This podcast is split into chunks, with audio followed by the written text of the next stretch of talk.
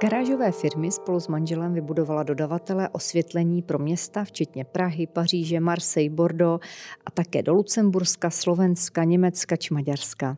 Rozsvěcuje obchodní centra i města a letos motýly z jejich výroby přinesly na staroměstské a Václavské náměstí i na náměstí republiky největší velikonoční trhy.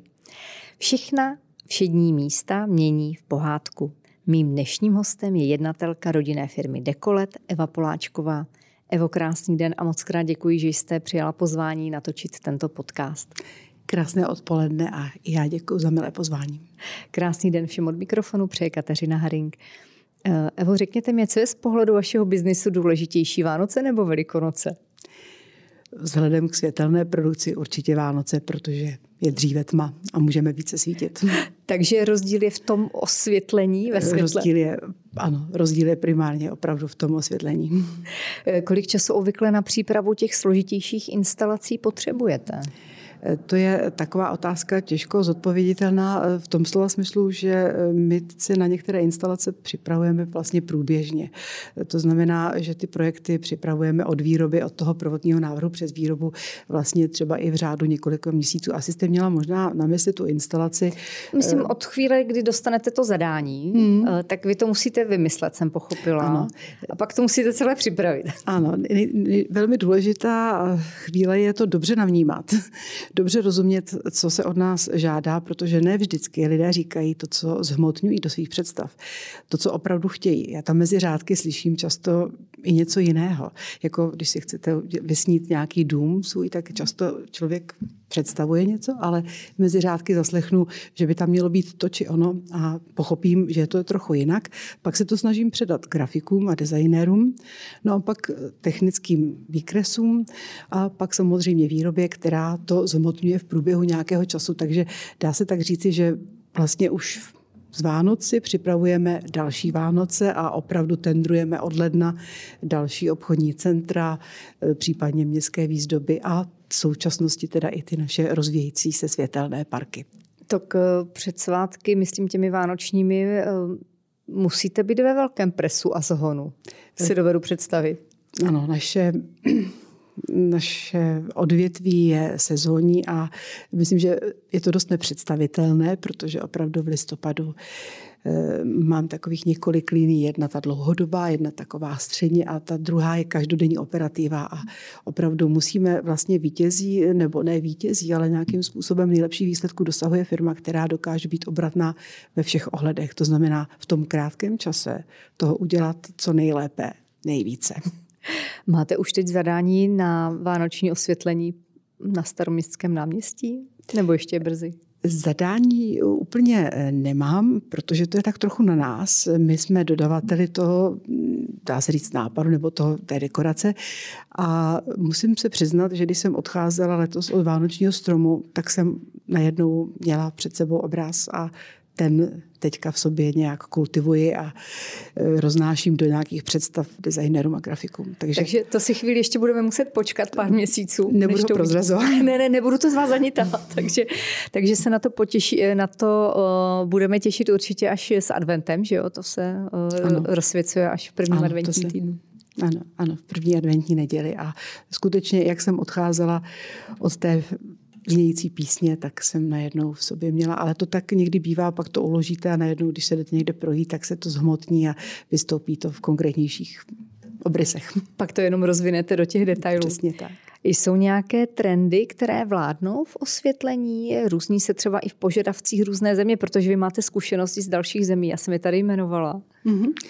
Je to zajímavé. Já si myslím, že ta světelná výzdoba nebo jakákoliv vlastně dekorace, architektura, kultura je projevem i nějakého eh, kulturního diskurzu, takže se v tom prostě projevují opravdu nějaké mentální vzorce. Takže když bych nechci nikoho nějak urazit ani generalizovat, ale určitě eh, na východ je barevnější, na západ je konzervativnější, střídnější. V Německu ještě do nedávna bylo téměř nepředstavitelné eh, takové to ledové osvětlení s tou teplotou chromatičností, opravdu je ledové studené.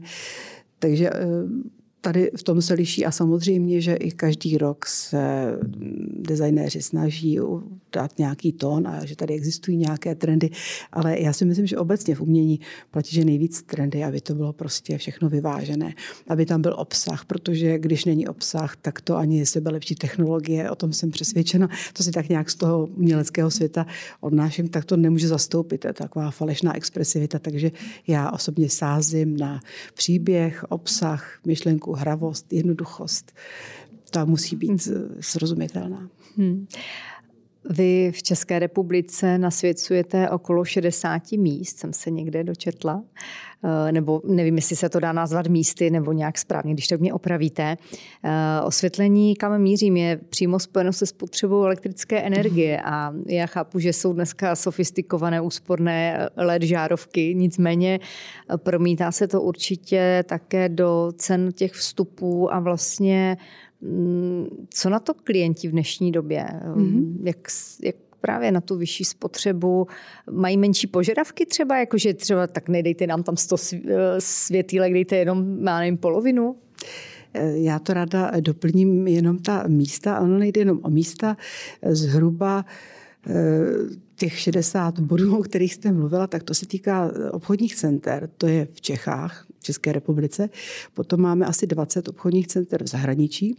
A když tomu samozřejmě připojím městské výzdoby, eh, v těch obchodních centrech bych ještě měla dodat, že některá jsou větší, typu Černý most, Letňany, některá jsou menší, ale zhruba těch budov, těch domů je skutečně asi tak přibližně 60. A co se týká městských výzdob, tak těch máme asi dále ještě 250.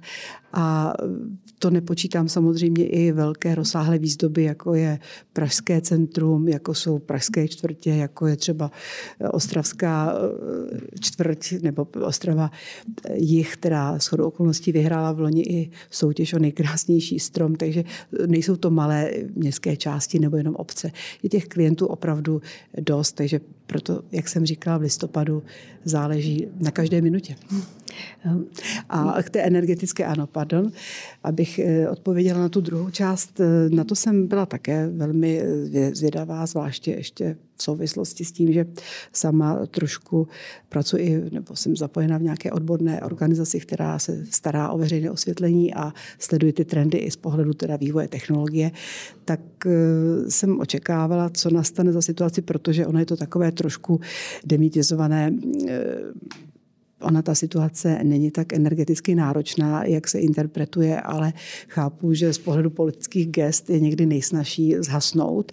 Ale to naštěstí v České republice i taková ta interpretace, která proběhla ze západu až prostě na východ, tak naštěstí u nás dosáhla takové té přirozené podoby a nikdo dramaticky nezhasínal a spíš stalo se mi to opravdu úplně ojediněle. Vzhledem k tomu počtu našich klientů a zákazníků, které jsem zmiňovala, tak to byla vlastně jenom jedna městská část a podezírám nebo mám takové prostě představy, že spíš to bylo z politických důvodů, aby ono to se to hezky diskutuje jako politické téma. Ale myslím, že skutečně jako proti tomu vlastně nebylo žádných námitek a ráda bych tady zmínila v této souvislosti jedno krásné město, které je krásné nejen historicky svou kulturou, ale i to, že tam ten život funguje dneska pěkně. To je Třebíč. A my ji zdobíme už teď několik let velmi takovým nejen originálním způsobem, ale i rozsahem. Myslím, že takové město nemá nejen u nás, ale možná i v Evropě obdoby. A radnice města Třebíč je natolik nejen osvětlená, ale i osvícená, že skutečně pochopili, že je lepší nebo že je dobré, když se ten život po covidové krizi a i v té energetické krizi neuzavře, ale naopak, že se otevře turistickému ruchu a budou tam všichni chodit, budou tam mít dobrou náladu a obrátí na sebe pozornost. Takže pan starosta takto vysvětloval svým občanům, že nějakých pár tisíc, které ta výzdoba stojí ve spotřebě, je zanedbatelné vůči těm benefitům, co to všechno přinese v životě toho města.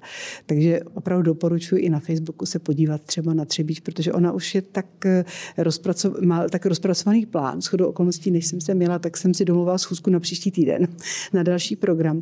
Zajímá vás pokračování tohoto biznis příběhu? Celý si jej můžete poslechnout na info.cz.